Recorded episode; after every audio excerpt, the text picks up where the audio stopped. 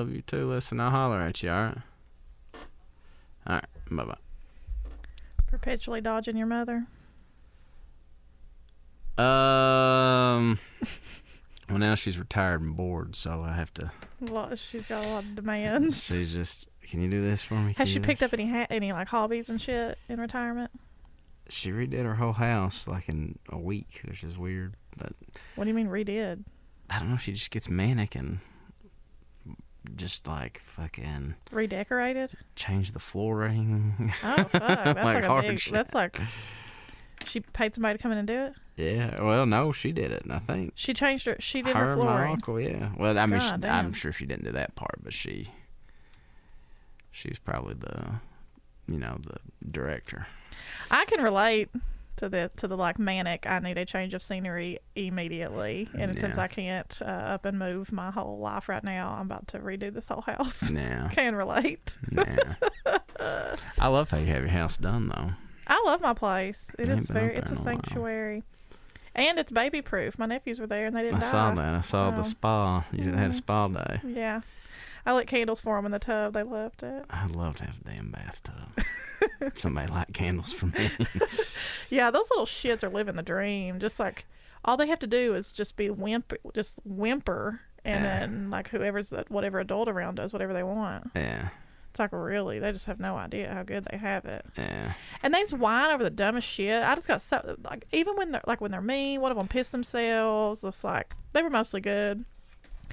And, uh, and we had one major meltdown that was pretty rough. But what pisses me off the most is the whining. I'm like, you two little shits are living the dream life here. What are you whining about? It's like, Bubby touched me. I'm like, are you fucking with me right now? Are you trolling me?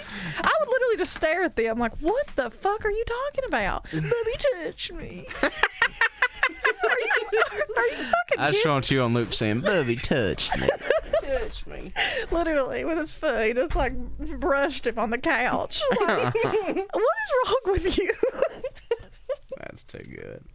Well, when you're that old, it's everything is. Everything. And the only so toy they good. want, the only toy they ever want, is whatever toy the other one has. hmm That's, all, Yeah, that's all they fucking care about. it's just like it's just like me.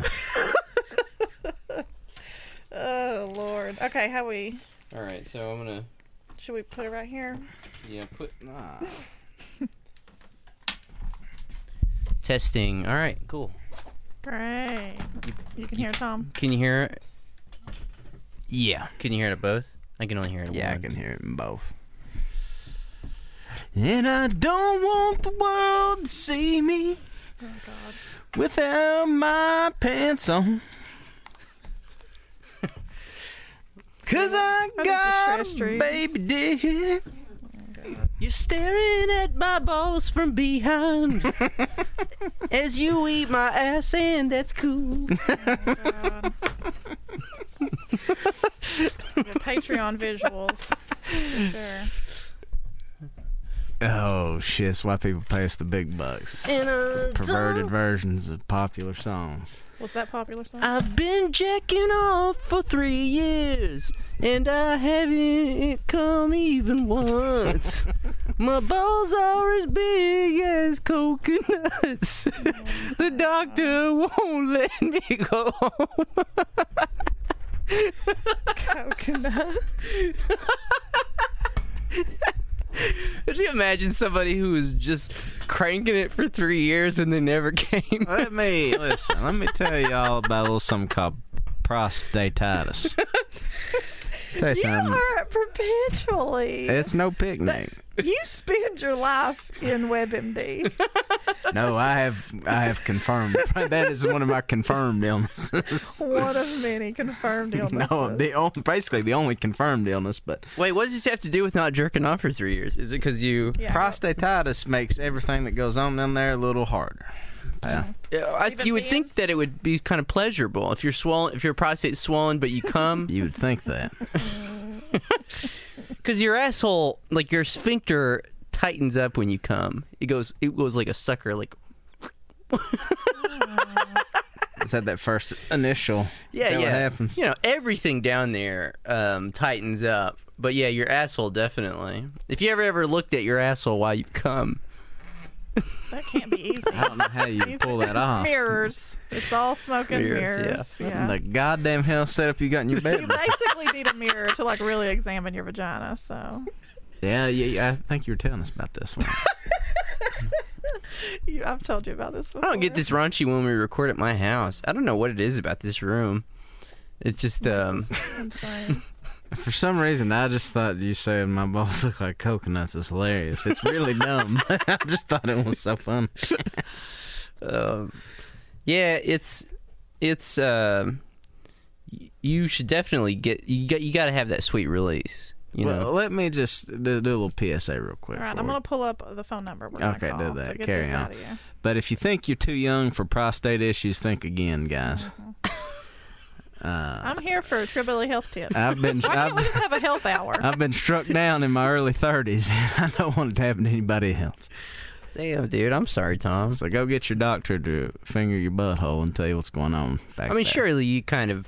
How did you know? Did you go to the doctor? Like, Well, doc, I, need a finger. I'll Yeah. tell you how I found out. My pee stream got weak about two years ago, and I was like, I've had a "Oh, weak- shit." I've had a weak pee stream for like 15 years. So you think it's? You I've had- briefly had kidney failure. That's yeah, that's probably par that's, for the that's, course. that's probably what happens with that. That's true. So I freaked out thinking, "Oh God, do I have something on my kidneys?" Turns out, just a prostate uh, pinching my uh, urethra off a little bit more than it should. Damn, dude. Nothing you can do about it. They give you antibiotics. They don't work. Nothing you can do about it. Drink cranberry juice. No, I mean like it's not going to shrink you. Oh yeah, you can't shrink. That I can pee prostate. fine. I mean, like my pee stream's more normal than it They don't has have like been. medicine, like some kind of cream you can shoot up there that shrinks the Listen, prostate. Listen, all Uh, they can do. this do. is a great example of people with chronic illness get friends being like, "Can't you just? Didn't you just? Uh, did you get on? I heard." It's like constant. Right. I, I'm not looking for anybody to feel sorry for. Me, you know? I mean, that's, No, I'm just saying. I, I mean, mostly because I do this. Like my friend has a chronic illness, and I'm always like, "Well, did you have you looked up Right. non-Western? Well, Like- what's a home?" and then it's like blah, uh, blah blah blah blah blah CBD oil. It's blah, like, yeah, it's like, well, my intestines are perpetually inflamed. That's so, true. I've ha- I you have they have Crohn's disease. yeah, it's like Yeah, it's not not- a- I have no less than like 12 chronic illnesses, and it's like, um, and it's like every time someone says that, it's like, no, trust me, I've tried all. I've tried every. I've tried avenue to get everything. better. I've tried everything I keep it to can. I don't enjoy feeling like a Phillips head screwdriver is going through my gooch every time I nut or pee. But you know, it's my cross to bear. Oh God! Yeah. It always reminds me. This is ridiculous. Of Tom Hanks in The Green Mile. Do you remember this? Like the whole movie, it's just like it's this awful fucking. You know what I'm talking about? Yeah, I thought I was like, do you know it's not a comedy? Yeah, no, it's not. A comedy. It's ridiculous. And Just they, like the, the Green Mile was all like- irony. It's like they they like like you're supposed to be equally um concerned for Tom Hanks' character Right. because he he is in pain when he pisses. You know, it's just like complete, it's just like compared to the Man what's on going death row, right, the yeah. man on death Yeah, row, his problems are very trivial. yeah. This is what it's like. Oh, they're both struggling and getting to know each other better. It's like fucking. It's, this is Hollywood nutshell. You know, yeah, yeah, I know what you're saying. they're so compassionate for one another. Yeah, like heals his dick and just so stupid. Anyway, I'm glad we could stroll down that pop culture. yeah. That's a fucked up. That's a fucked up movie. Yeah, Um, mostly because I remember Spike Lee said that it was uh, it was fucked up because it it does the classic um, invokes the trope of the what he calls the magical Negro, like a black person who is imbued with like they're othered in the film. You know what I mean? Like they're they're not human. They're like sort of like magical and it's the only way to uh, like release them of Yes. being black. It's like, kind of the same thing with yeah. black girl magic. It's in a weird fetish. and it and it helps the white people come to a par- point of like larger sort of transcendence or enlightenment. Yeah, It's also a very like white savior. Yeah, movie. I will say uh, Barry Pepper's in that movie though, and I fuck with Barry Pepper. Yeah. Every movie Barry Pepper's in, he's pretty good. I don't know. I don't know Barry Pepper. He's Who the is guy- he in Green Mile? He was um he was one of the guards, I think. Um, he's the sniper in Saving Private Ryan. Oh, hold on a second. Miss- bud. miss that. he plays only reactionary Yeah. he roles. plays only reaction. well, he's got that. Look. Ironically, like, oh. is he a communist that only plays reactionaries? He's got that look. He's got that buzz cut look. Like he looks like he would be probably Yeah. a Nazi. Yeah. I still fuck with him though. When you're, It's art. You know, art can be reactionary. how do you politely tell a friend they're starting to look like a Nazi? Asking for a friend. Um, Did they uh, do the um, The hair- comb, comb over with the skin fade on the It's like they side? start using gel. Or, Oh, like really slip it down. gel. When's the last time somebody used gel? I used to have a big bottle of it when you know, when I was like in seventh grade or uh, something. Tell me you had frosted tips at one point. Oh, I had frosted tips at oh, one point. Absolutely. Did you not have frosted tips, Tom? I didn't have frosted tips because I, kn- I for some reason I knew it was a fad. Like I, I wanted to, but couldn't pull the trigger. Damn, I had frosted. No, I had a big bottle. It was like Your like, hair's already blonde. yeah, I know. It was even dumber because I was a swimmer at the time, and chlorine will turn bleached hair like green or orange, and so it looked really, really bad. Oh, wow. No, no, I had like a big bottle of gel. It was like L.A. LA looks. LA baby. looks, yeah, and it was um like this big, and you just squeeze out a massive palmful of it. And Wow. Well, the worst, the worst look I think in hair period is when a guy with thinning hair uses gel oh because it like kind of mats together what he has left, and you Yeah. can see his whole scalp. that's why I stick with the pomade. Yeah. It's it's uh Another tip out there, guys: if you're thinning or balding, stay away from the gel. right. I just I think in general, just stay away. You're from the right. It's gel. not good for any mm, hairstyle. no. Yeah. It hasn't been good, hot since NSYNC. Um, they were gelled the fuck up. You know, like Lance Bass, Yeah. yeah. he had he he was jailed the fuck up. Yeah, Lance look good. Yeah. Speaking of getting jailed the fuck up, let's cue up this call we're Code about this to call. make here. All right. So, Tom Hansell, um, thanks so much for joining us. Uh, Tom, as we've joked, spent many years as an Appalshop filmmaker and um, a part of the radio um, team and has several documentary films The Electricity Fairy um, and his uh, newest, After Coal. Um, just um, he just had a companion book come out, or maybe it's not out yet.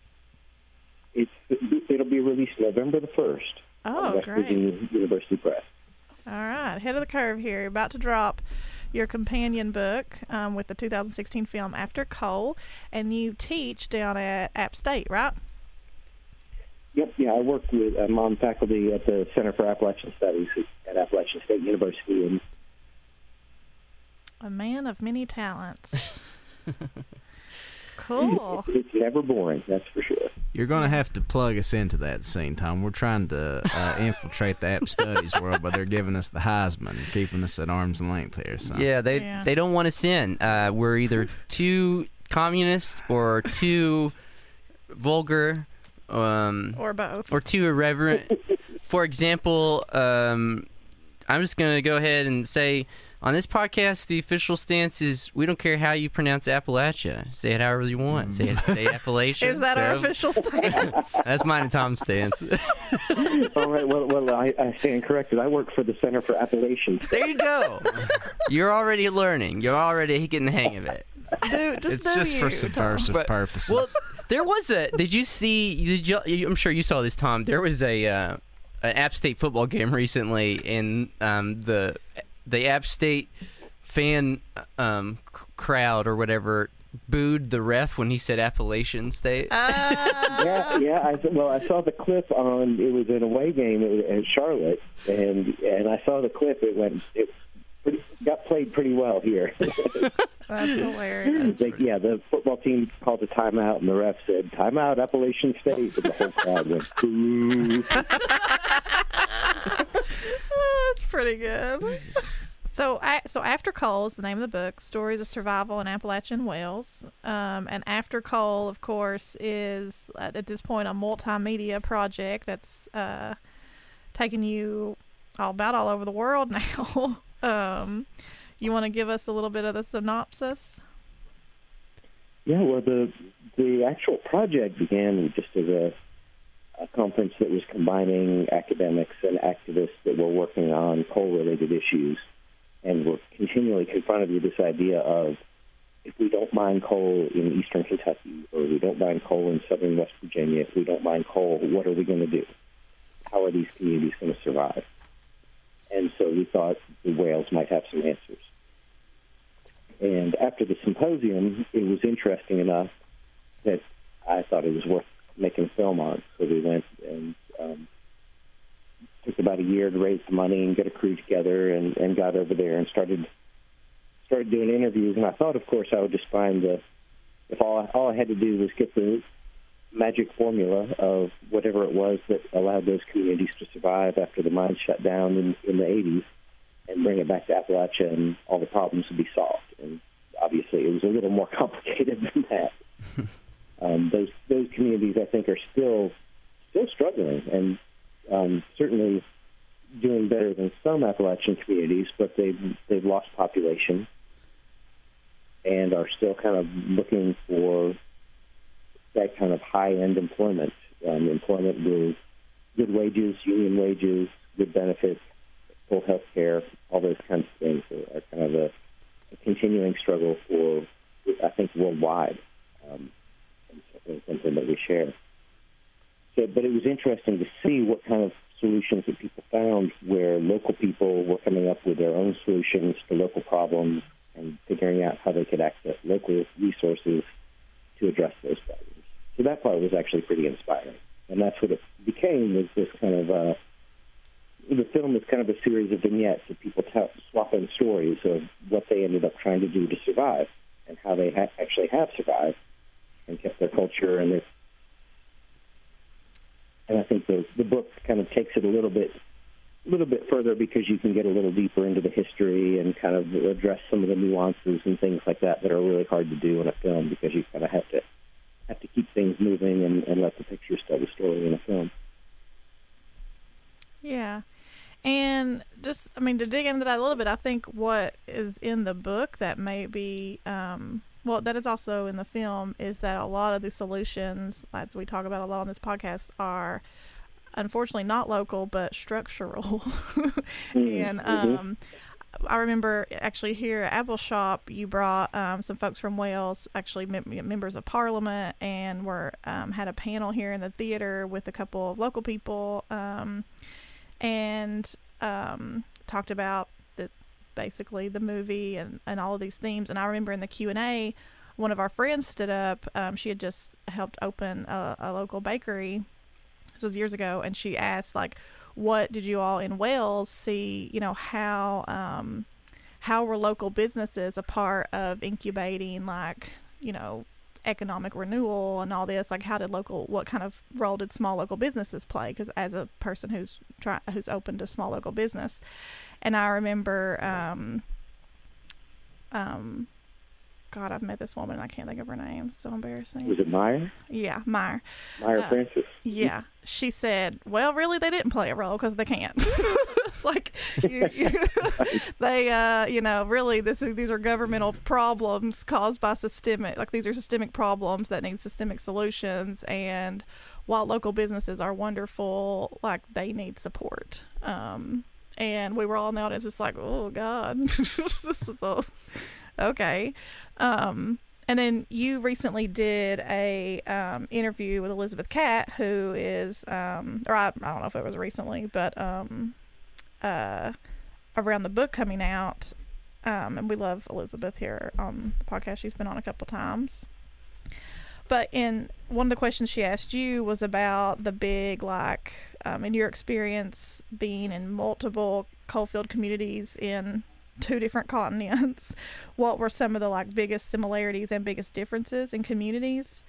Um, and I kind of wanted to bring that up with you too, and ask you to talk a little bit about this, um, like labor organizing history, um, as you have said, being some of the biggest differences. I think this comes up a lot on the podcast about um, what it what it looks like to really win a union battle.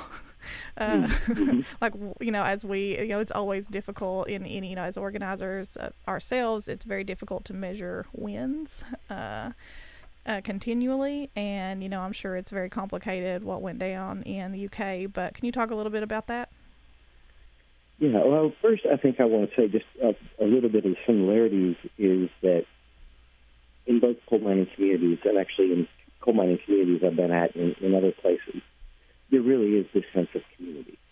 I think partly brought about by struggle, by common struggle, but people people have each other's back and, and value that. That the idea of looking out for your neighbor is an important thing, is, is something that, that is shared internationally and some of it's also expressed through through music. Um, and so you can really kind of trace some common threads of, of music and, and song in both places. But a key difference, um, particularly between the U.S. and the U.K., and particularly between Appalachia and Wales, is the the legacy of the union and the strength of the union. I mean, in the U.K., um, unions, the miners' union, but all unions, the trade union movement, was so strong that they formed their own political party. It's called the Labour Party. It actually still exists. It's not in power right now, but um, but it's still a functioning political party. And after World War II, created a national health care system. And in fact, it was the brainchild of a Welsh miner um, named Aneurin Bevan, who had been a miner and got elected to Parliament. And when, as, as a member of the Labour Party, and when the Labour Party came to power in 1946, he said, what we need is health care for all, universal health care. And he drafted the resolution and got it passed. And to this day, the National Health Service is one of the models for, for international health care. It's not perfect, but it's certainly functioning. And in terms of entrepreneurship, it means that people who are trying to start up businesses in the UK don't have to figure out how they're going to pay for health insurance for their employees because that's covered through the National Health Service. So I feel like that's a really a key difference and, and huge in terms of what options are available after mines shut down, what options are available in a, a post-coal economy. Yeah your abi- your ability to run a small business even you have health care yeah, exactly. um, Yeah, and I think the other the other um, key part of that is that also during that same time when when the labor government was in power after World War II, all of the essential industries were nationalized. Part of that was because they had been so decimated, bomb, bombed out by the Nazis during World War II that private industry wasn't able to rebuild essential industries like coal or steel or the auto industry, and so the government took them over. But as a result, it means that, particularly in South Wales, a lot of that land that was owned by coal companies ended up in the hands of the National Coal Board. When all the mines were privatized in 1994 and the National Coal Board was dissolved, a lot of that land still stayed in public ownership. And so as a result, um, you, you all went to the to the Dove Workshop when you were, you were traveling with me over in Wales. The Dove Workshop is an old coal mine office, an old strip mine office. But when the mine shut down, it was owned by the local council, by the local government. And they were able to do a very cheap long-term lease to the Dove Workshop because they had a vested interest in keeping something happening in that community and not just abandoning the community because that would reduce the tax base to the local government. And and so that kind of level of public ownership really makes a huge difference as opposed to in, in Appalachia where somewhere between 50% and 75% of the land is owned in central Appalachia is owned by outside corporations. And you just don't see those corporations making their facilities available that were coal mining facilities, making them available for local community groups to do um, works for the public good. I think that's a huge difference, and and really has kind of trickles down in, in many different ways, but particularly in just what opportunities are available in a post-coal economy. Yeah, and I feel like this is uh, definitely not. I mean, it's just it, it's incredible. It immediately gets my wheels turning about what our communities would look like. You know, give, if any of these things were different. Um, and so I wonder, you know, you have been witness to all of these exchanges over the last several years that you know and you talked about how there's been a history a really beautiful history of exchange between people here and people in Wales um, kind of birthed out of the out of Helen Lewis's work and um, John Gaventa the, the grandmother of Appalachian studies oh Helen Mhm. um, but what kind of reactions do you get? Like, wh- how have you seen this play out when people hear hear these stories about what happened at the you know the culmination of the same type of horrible union battles that they dealt with? Because I know you like done a lot of these miners exchanges, and I just I just wonder mm-hmm. how that has looked and what kind of some of the reactions have been. Well, it's been interesting, and from an Appalachian perspective, I've actually seen that reaction change in the last.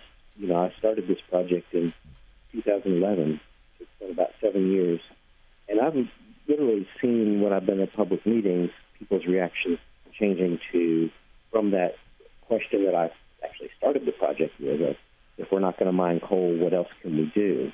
Like I, I know a lot of people could just kind of approach that from we need some kind of if it's not a mine, we need a factory, we need some kind of outside corporation to come in and save us. And I've kind of I've seen that conversation change to to people talking about, well, okay, what what resources do we have locally? How can we incorporate businesses with a community center? How how can we um, combine healthcare with local farming and local foods? Um, all these kind of things that just literally didn't exist seven years ago have started. So I, I- get some hope from that. I mean, they're small. None of them are paying union wages or employing the hundreds of people, potentially thousands of people that the mines once employed. But but I do think that they're providing hope that communities can survive post coal after coal.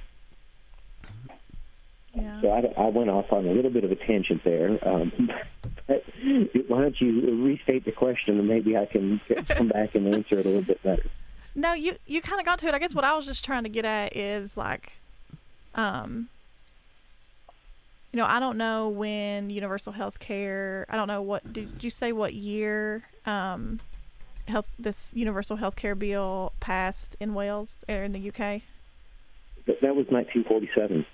Was that one of the earliest that you know of?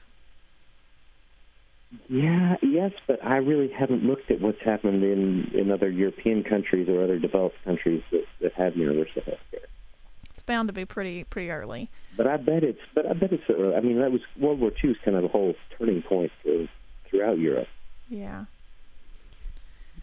Just like winning universal health care in 1947. Imagine how that changed the trajectory of all kinds of organizing and Yeah. anyway. Um, but that coming from miners, it just it's it seems it makes so much sense given the black lung issues we're dealing with here now that we've talked about on the podcast quite a bit.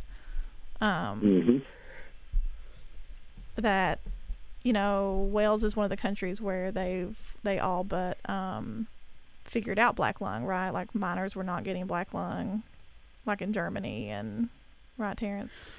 E- Exactly, yeah, and and in fact, the the union themselves were the ones that were doing the, the inspections. Um, I mean, they had the coal board was there, but there was a union representative with the coal board representative doing inspections on doing the best sampling, basically.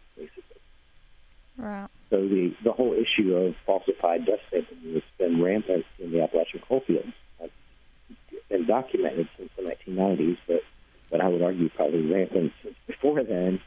Um, just didn't exist in Wales, partly because of the strength of, of the labor movement.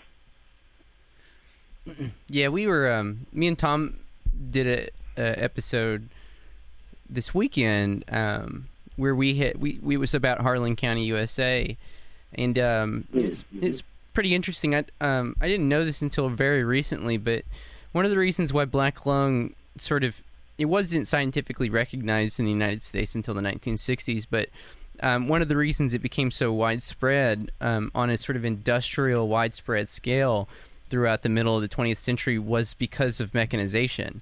Like before the the continuous mining machine, they would you know, you'd go into a coal seam, you'd drill holes into it and stick it dynamite in it and blow it up.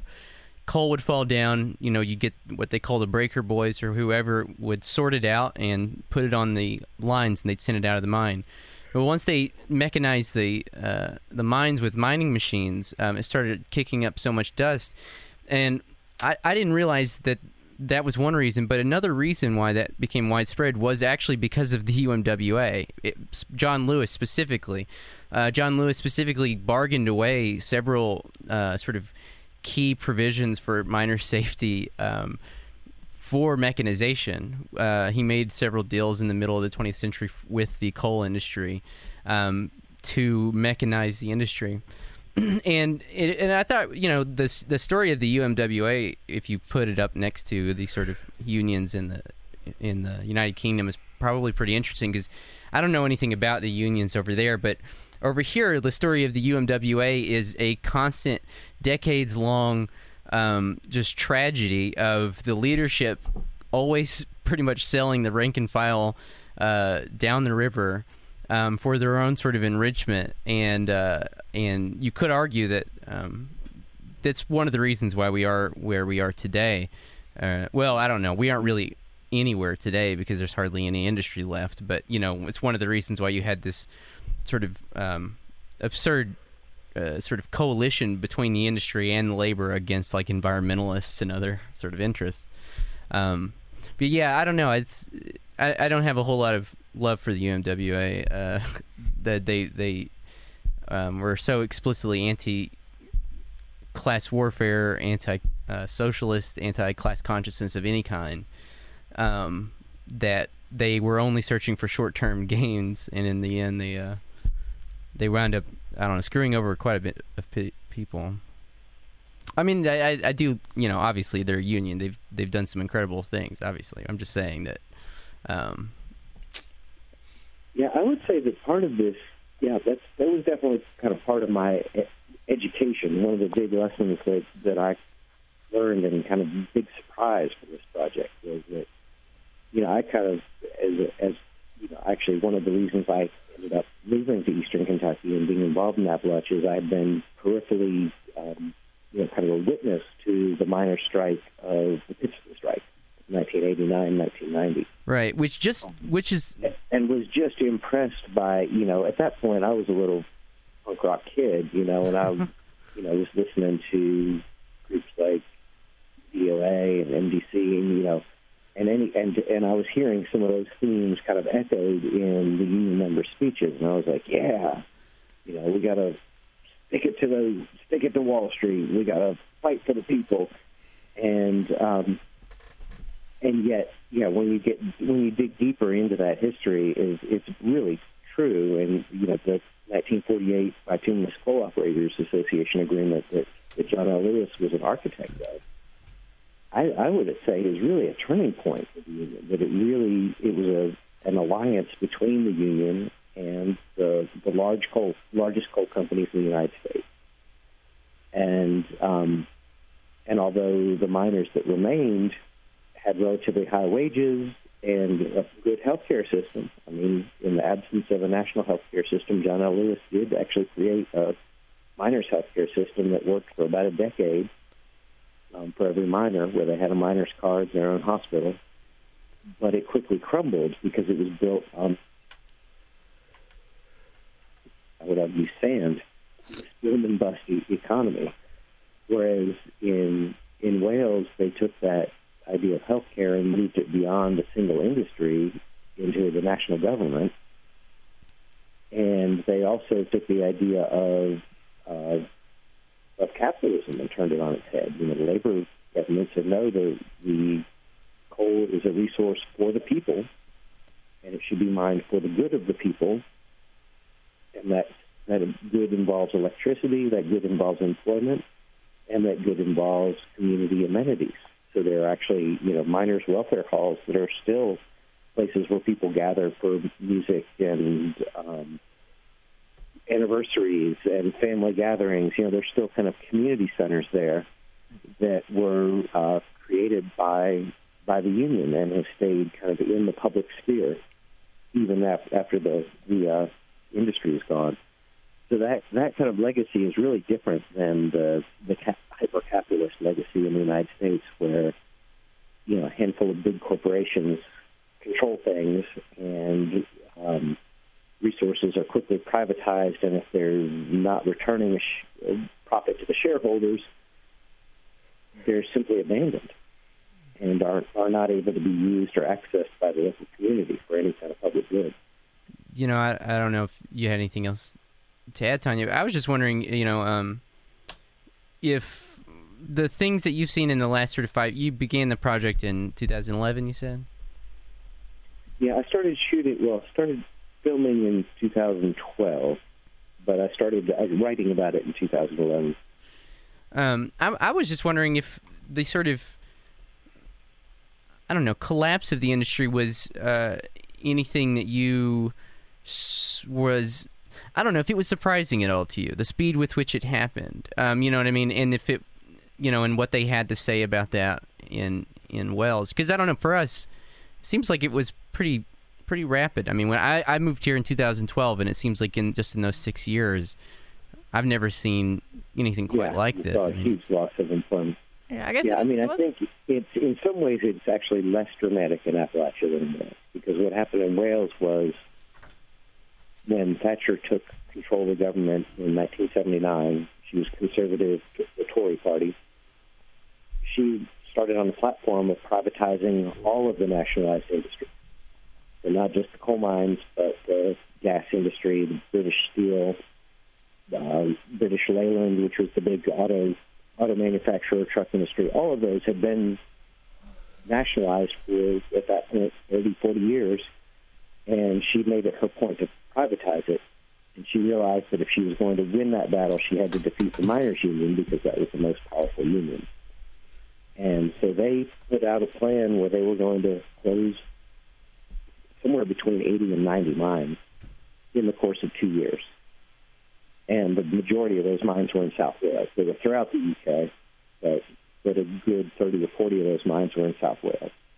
And so what you actually saw was in the course of three or four years, 20,000 jobs left South Wales. Um, over those about five years, there was a good 50 or 60,000 jobs that, that left the, the United Kingdom as a whole. Um, so that was really dramatic. Um, and all of those, eventually, all those assets were privatized and sold off to private corporations. The ones that weren't deemed to be profitable were turned over to forestry or to local government. Whereas in the U.S., what you saw, yeah, starting around 2011 or 2000, well, you saw competition from natural gas, particularly in the in the uh, utility market to provide electricity, and you saw really cheap gas from fracking combined with concerns over climate change and, and stricter environmental regulations. And so you ended up seeing over the course of, you know, eight or ten years, those same kind of job losses. And um, and so I, I feel like it's, it's interesting. I mean, both areas suffered intense job losses. They suffered them approximately 30 years apart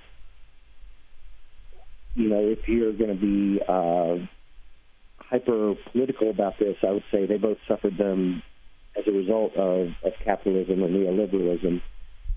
But on one hand, in the UK, the job loss was literally around that 84, 85 strike, and it was a big loss for the unions, and it was kind of the the end of, of the domination of the National Miners Union in the UK as being one of, more, one of the most powerful political entities in, that country whereas in the U.S., the labor had kind of been declining for years and years and years as, as a result of this, this uh, Bituminous Coal Operators Association agreement and, and Lewis agreeing to the mechanization that, that we talked about earlier.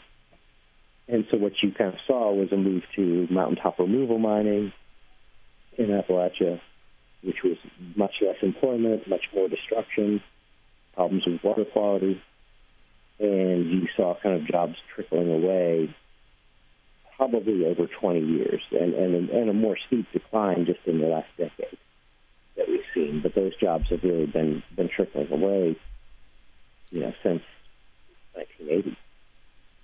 I guess it was pretty ballsy in 2012 to start a project called After Coal at peak Friends of Coal time.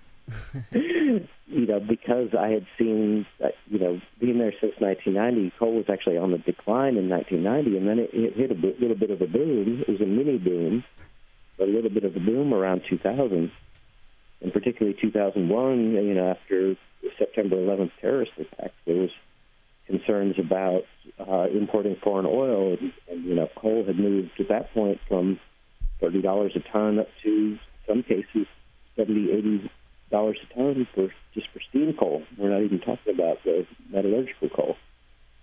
Um, and so, so you really saw a different situation right around 2001, 2002, 2003. Um, but I think it was also pretty clear that the, the easy scenes were, were gone.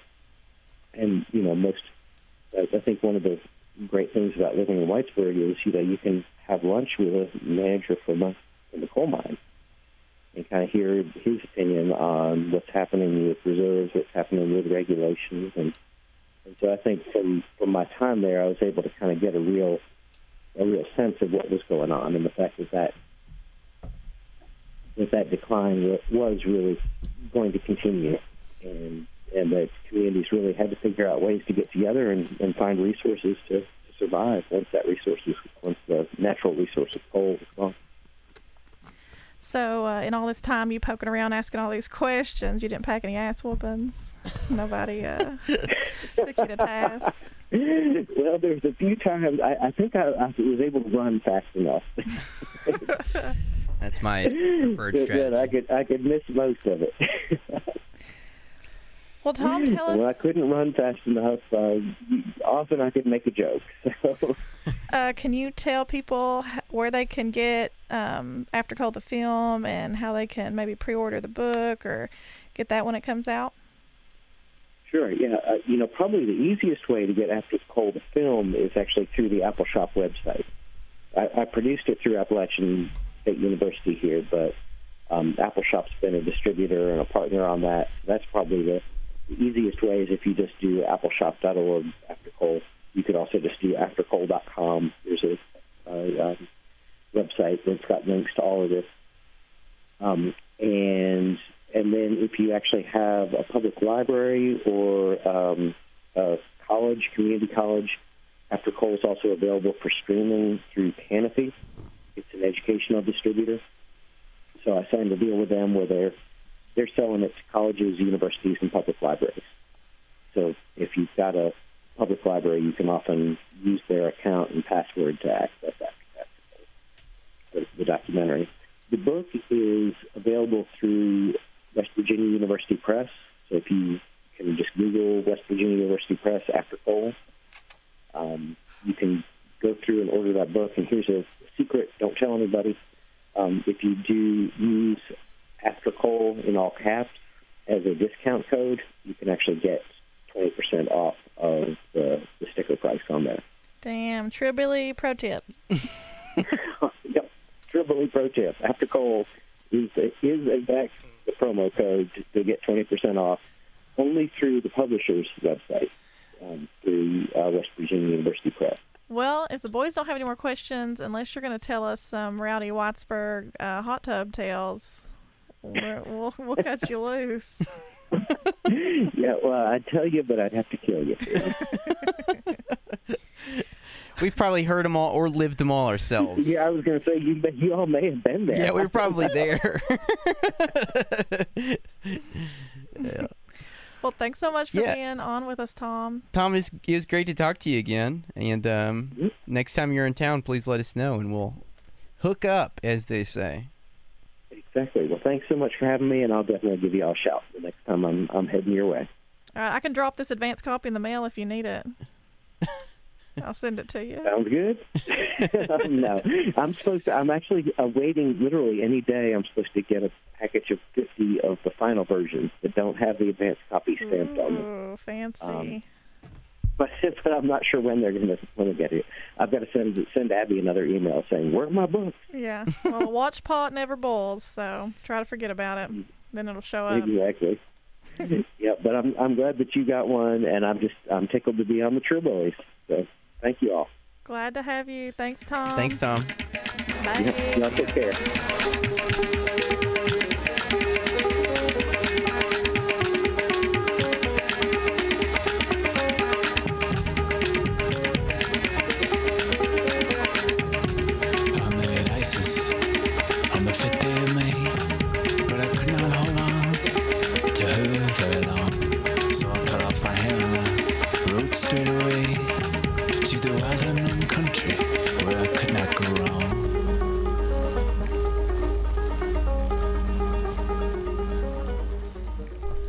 I just think it's topical because I worked for them and I can do that. But then also, she did the op-ed, one of those fucking dumbass things in the Atlantic this week, and then she did the GoFundMe.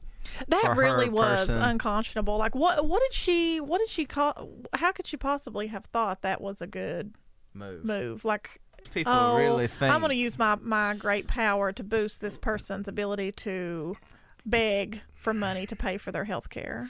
It's fun. It's funny. I mean, it's like. I mean, maybe we should hold off unless we want to just start recording this. If y'all got another. I, I, it's recording. um. We're live. Well, let's just kind of. Look, I'm trying to find the op-ed. You said it was in the I Atlantic. haven't seen the op-ed. I haven't seen it. Maybe we should. You want to reconvene tomorrow the Atlantic. and do it? Um, I'm not sure Sure. if I'm read gonna, it tonight. 'cause It's it's easy. I'm not sure if I'm going to be able to. I'm- I, I said, Tom's like, "Tom, it's an easy read. Tom, is it know what? American democracy is in crisis? Yeah, it's got like a Oh, it's got like an eagle with a sparkler in its mouth. No, or it something. doesn't. Well, no, it it's a doesn't. matchstick. Oh, with- matchstick. I- Oh, I thought it was my something God, a Our sparkler. democratic institutions and traditions are under siege. We need to do everything we can to fight back. Jesus Christ, this is so absurd. So wait, is she trying to do some sort of like um, comeback PR thing? Is that why in the same week she did this op-ed and she's like elevating some GoFundMe for? Oh wait, wait, wait. That that reminds me. So Obama came out for Americare, for, all, and I don't give a fuck. Fuck him. But did she? No. No, she's no, no, no. So she's- to she's her positions herself have not went further left in the league. She's going GoFundMe. Yeah. She's of the of the opinion, obviously, that this country's future of healthcare is GoFundMe cancer treatment. literally literally she i mean that's what she she has this platform all these people are drooling over her and she shares a link to GoFundMe. Well- like this is the future of healthcare in this country. That's that's what she and thinks. that would be easy to explain away as just, oh well, you know, he started this GoFundMe, and like I'm just, you know, using my platform to boost or whatever. If not, Why not just pay it? well, also, yeah, well, I mean, that's obvious, the obvious answer. Right. Give the man the goddamn money. But also, what's interesting is, and I, I don't know if I've told this on this on this show or not, but when I worked for the Clinton Foundation, they gave us a gave us a book called On Giving. It's like Bill Clinton. Mao's little red book, but it's Bill Clinton. It really is. I mean, it is a red book. he wrote it. Heavy air quotes wrote it. You know how like I say, it's written by Bill Clinton, and then in tiny print got with some David that's a MacArthur fellow or something. uh, but in that book, he tells this. When I was a liberal, as I think I told you on this thing, you know, he tells this heartwarming story to warm up with about this lady that was a housekeeper of this hotel in New Jersey. And I think she was originally from Haiti, and she had saved up, you know, like three hundred thousand dollars over her like 40, 50 year career to retire on. And when she reached the end of her career, she gave all that money to fund uh, antiretroviral treatments for AIDS patients in Haiti. And you know, he tells this sort of heartwarming story about this little girl that was dying of full blown AIDS, and she was so weak that they had to like carry her into the school and sit her in her desk and all this kind of stuff. and then how that like through this woman's generosity, that little girl went to pr- ended up you know getting healthy again and going to prom and all this kind of stuff, which is good, except for the fact that he's endorsing poor and working people giving their life savings away to do this. and not, you know, They literally purely are living on like heartwarming stories to put people in like a yeah. like a like a like they A feel-good, they o- fuzzy- yeah, they only they're it's like her only tactic is to somehow convince suffering people to feel warm and fuzzy for a minute, just in the moment they're going to hit vote. you know, it's like, how can I get them so that when they hear my voice, they feel a little warm, and then they'll be like, "Nyeh," and they'll just like That's- hit that's the They're gonna That's- start you handing know? out Fint Yeah, that's the all. That's That's- the, that's our policy You're- platform. You're gonna walk into a voting booth, and the Clintons are gonna be standing there clapping people on the back, and they're gonna have fentanyl patches in their hand, and they're just gonna hit you on the back, and you're gonna feel warm and fuzzy. You can be like, "Ah, fuck, I'll, I'll hit."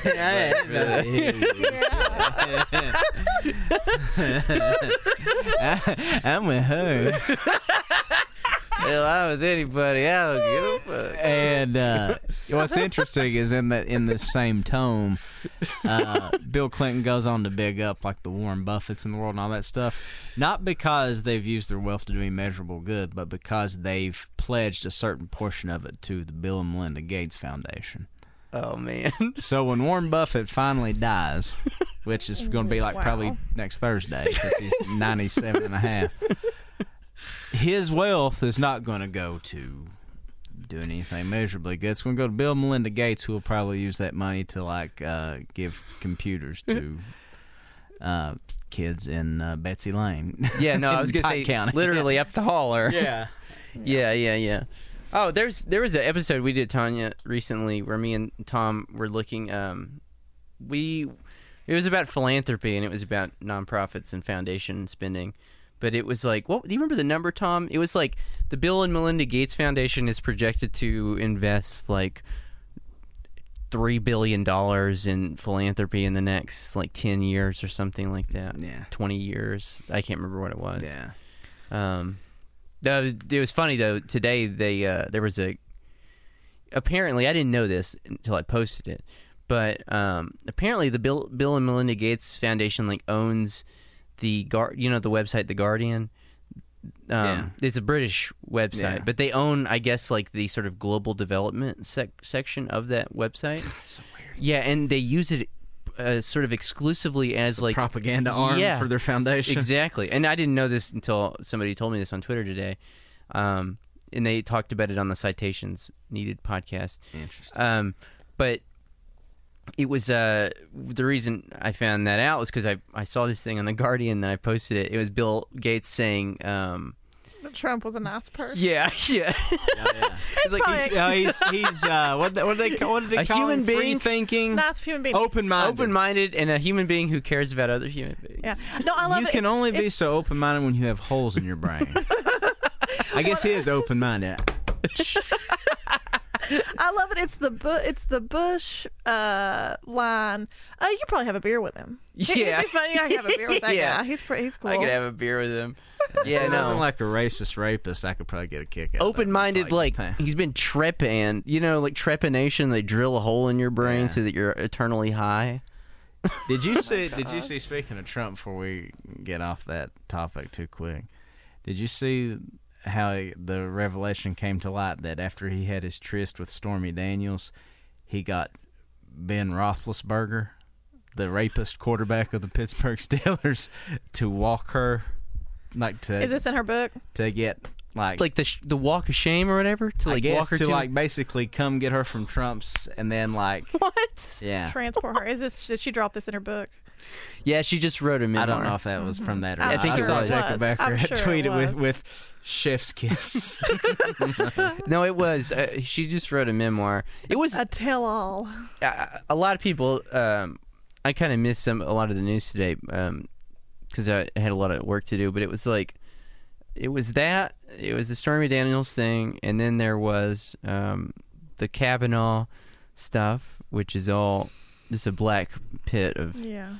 Uh just absurdity nah. um and uh Sick shit. yeah, yeah, just absolutely, absolutely crazy.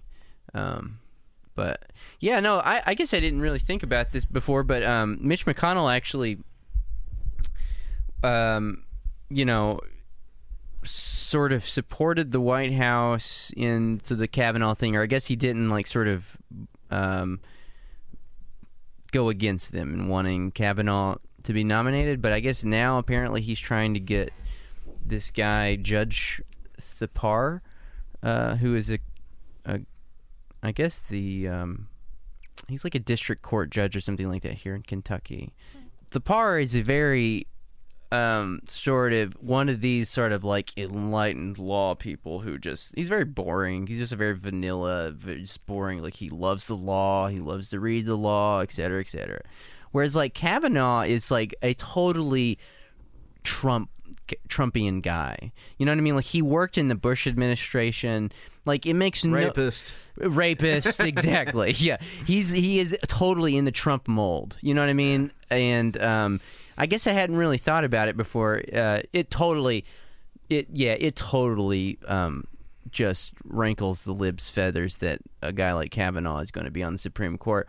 Um whereas like if Thapar actually gets if they actually do withdraw kavanaugh's nomination, which I'm sure they won't. Um, it sounds like the White House is doubling down. In fact, yesterday they literally said that. They said, We will not be withdrawing his nomination. In fact, if anything, we are doubling down because they think that going into the midterms that this is what they want. Like, th- there's, they are going to use this to say, like, look, the libs are trying to take away, they're trying to stop uh, us from, from, uh, filling the Supreme Court with our nominees and everything. So get out there and vote, et cetera, et cetera. Oh, good God. So, Good luck with that.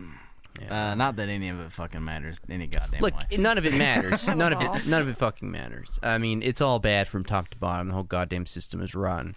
Um, so you Tell know, how you really feel. I'm fucking mad. not I'm, vote. I, I no, I'm I'm I I'm fucking over this shit. I'm fucking over it. Fucking over I'm like this far. I'm like um 400 Patreon subscribers away from quitting this whole shit and building bombs in my basement. Like that's how close we are. Our our the, our best publicity is going to be when you end up on WYMT because they've raided your fucking bunker. and you've got your it's like this picture of me and my hair's all like this and i'm just like They'll interview me and Tom will be like, "He seemed fine." I, you know, I don't know. yeah, in the back of my head, I, I would be thinking he didn't seem fine. He ne- and we never suspected a thing. oh yeah anyways anyways uh what else is going on y'all got y'all uh, how's y'all's week been it's only tuesday I guess. It feels like fucking Thursday, dude. It's been a long It fucking week, and it is Tuesday. it absolutely does Jeez Louise. um but uh yeah no i'm trying to think of anything else that happened over the weekend um i feel like i didn't really have a weekend no, the Emmys happened. oh yeah Yeah, I don't How's know. that? I don't know. I have no idea. All I saw was that somebody proposed to his girlfriend uh, in his speech. really Yeah, how romantic. you know, a sucker for a love story. um I have no idea what else happened. S- look, Hillary Clinton would like you to know that the legitimacy of our, of our elections is in doubt. There's Russia's ongoing interference in She's Trump- not wrong It's a doubt. Yeah, she's not wrong in the sense in the greater sense. there's voter suppression, um, blah blah blah. The third, third, the president is waging war on truth and reason. Earlier, look, look at this, look at this, look at this. Earlier this month, Trump made 125, 125 false or misleading statements in 120 minutes. She said that. yeah. Hillary Clinton said that. Who is she paying to? She's got some fucking. Uh, She's relying on the Washington Post. to date, according to the Washington Post fact checkers, Trump has made 5,000 false or misleading claims while in office and recently has averaged 32 a day. only only seven fewer a day per, than I'd have. What? do- Well, yeah. What do you think? What do you think it would cost to have somebody track Tom Sexton? Is my que- and that's really. Hey, no y'all want to do this? Y'all want to do this again? Step to me. Step to me. It made for great radio. Yeah. I got people all over ready to corroborate Trump's going to be doing that at every campaign stop next in 2020. You don't believe my story? He gets his buddy mad on the phone. folks. oh yeah. Uh, just ask start Jeff in Kentucky. Yeah. Jeff, Yeah, he phones him and he holds his phone up to the his cell phone up to the mic. Listen, folks, you heard him. He said he's got a pet bear. You said he. You you heard it. no collusion.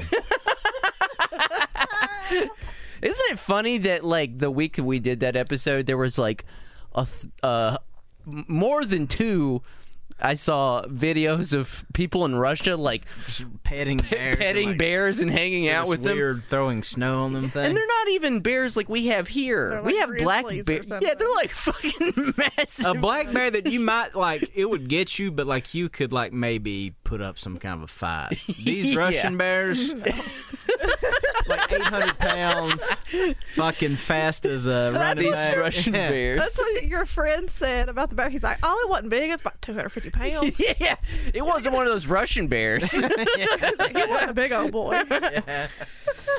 it goes up there on the mountain does whatever it does and when it's hungry it comes down there and eats when we can't trust what we hear from our leaders, export, experts, and news sources, we lose our ability to hold people to account, solve problems, comprehend threats, judge progress, and communicate effectively with one another. she is woefully Does she not? Doesn't she have anybody she's paying to tell her that nobody gives a fuck about any of this? Like everybody already fucking knows this. I think if you took so a confused. Hillary Clinton uh, tissue sample, you would find. well, for one, you would find uh, you'd find like some sort of heavy metal that has. That's why she was Like beryllium? falling. Yeah, She's got- she's Yeah. yeah, She's- she's, fucking beryllium. She's got beryllium poisoning. I I just think it's hilarious. Our institution. I just think it's hilarious that the person who ran the State Department and, and probably covered up just some heinous, heinous acts that this country committed is like, when we can't trust what we hear from our leaders, experts and news. It's just, you know, it's ju- again, it just shows you this is the perfect distillation of the sort of liberal Trump dream reality versus the or I'm sorry, the liberal like dream reality versus the sort of Trump nightmare dystopia. And like combined they create this totally disorienting nightmare. You know what I'm saying? I'm not saying that most people are self-aware because most people are not self-aware. Like most people cannot really see their own shit. You know, we- defense yeah. mechanism, Uh, Don. But but this is next level withdrawn You're from right. yourself. You know, like this is like. I mean, uh, You're absolutely right.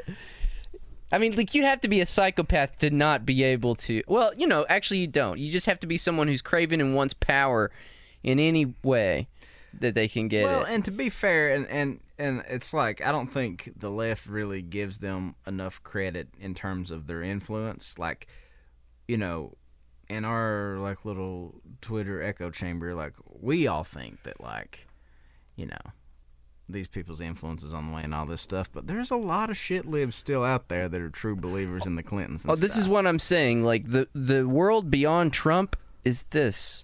The world beyond Trump is Kirsten Gillibrand basically dressing up Hillary Clinton's campaign in something a little a little more palatable to the DSA. yes, set, yeah, yeah, and not paired with one of the most insufferable fucking personalities this country That's has ever ever existed That's ever existed. world. Yes, exactly.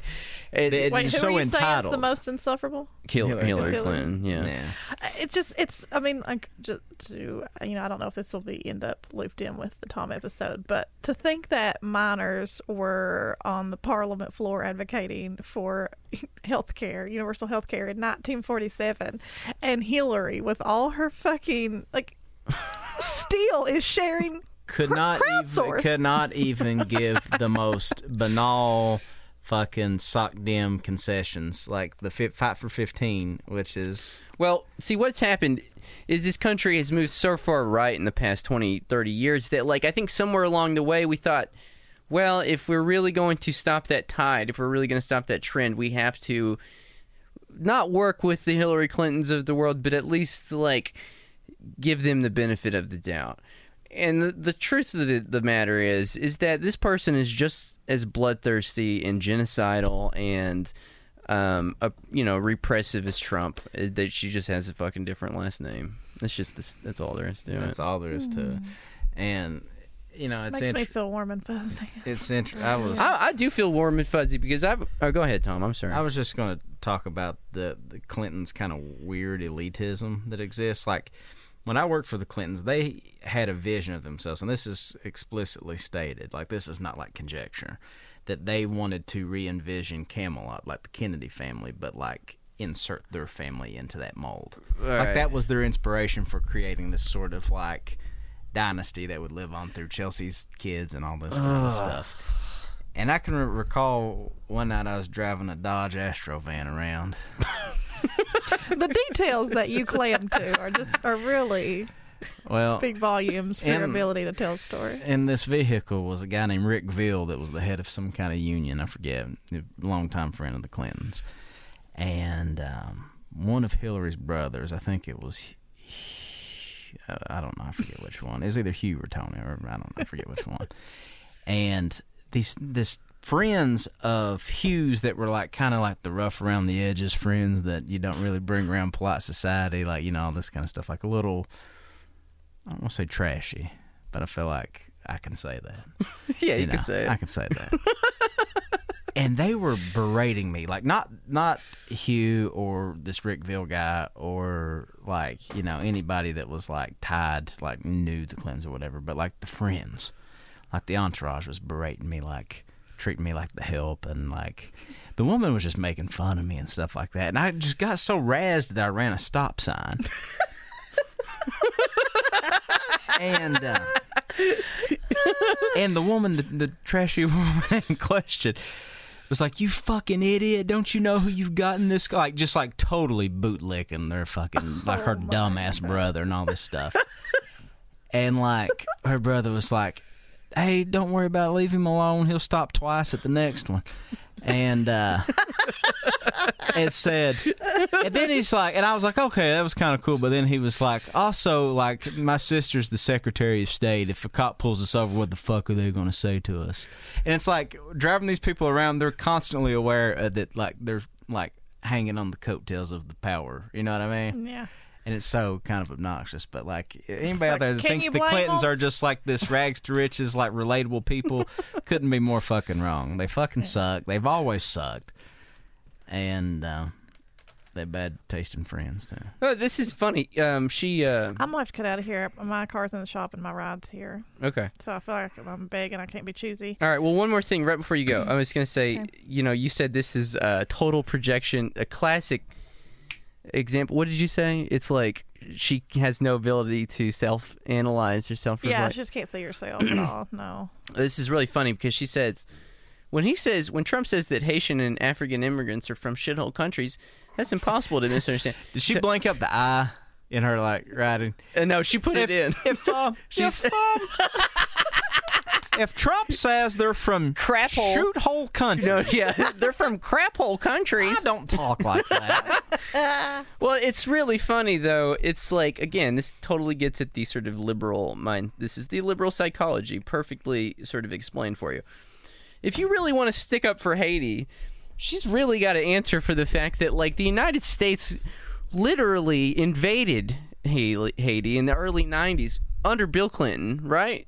And you know, and she's involved, been involved in toppling governments in Honduras and. Uh, uh, uh, feminist-led governments, female-led governments, I might add. yeah.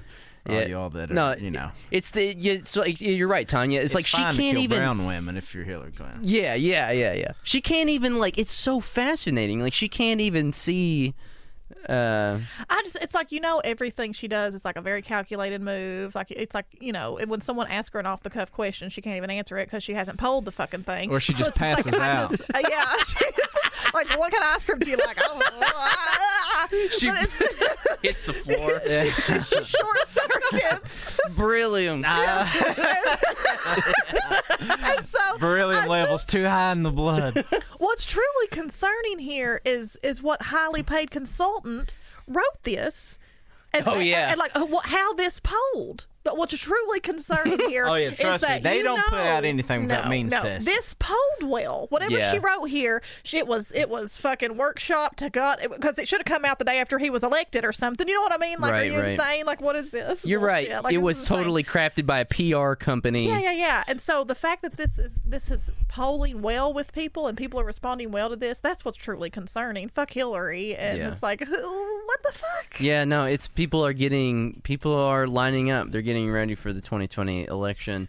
Um, you know, and it's going to be hell. It's gonna be. It's gonna be. it's gonna be the human version of the Kentucky Derby. Look- there's gonna be like 20 horses in a fucking muddy ass rainy race, all trying to get to the I- finish line. Yeah, seriously. I mean, uh, you know, if there's anything that you can take from this, you know, it is hell. It's uh, totally dystopic, and it makes me feel not warm and fuzzy. But um, honestly, uh, you know, if you're like me and you you hear all that, you you read all that, and it's just like, yeah, this is the this is the worst possible timeline. Give up electoral politics. I'm I'm I'm saying just give it up.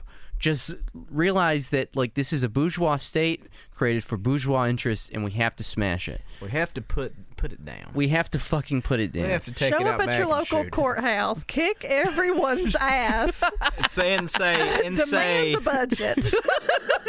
and say in the least in the least offensive Somali accent you can muster. yeah, I'm the captain. I am now. the captain now. The- I am the captain now.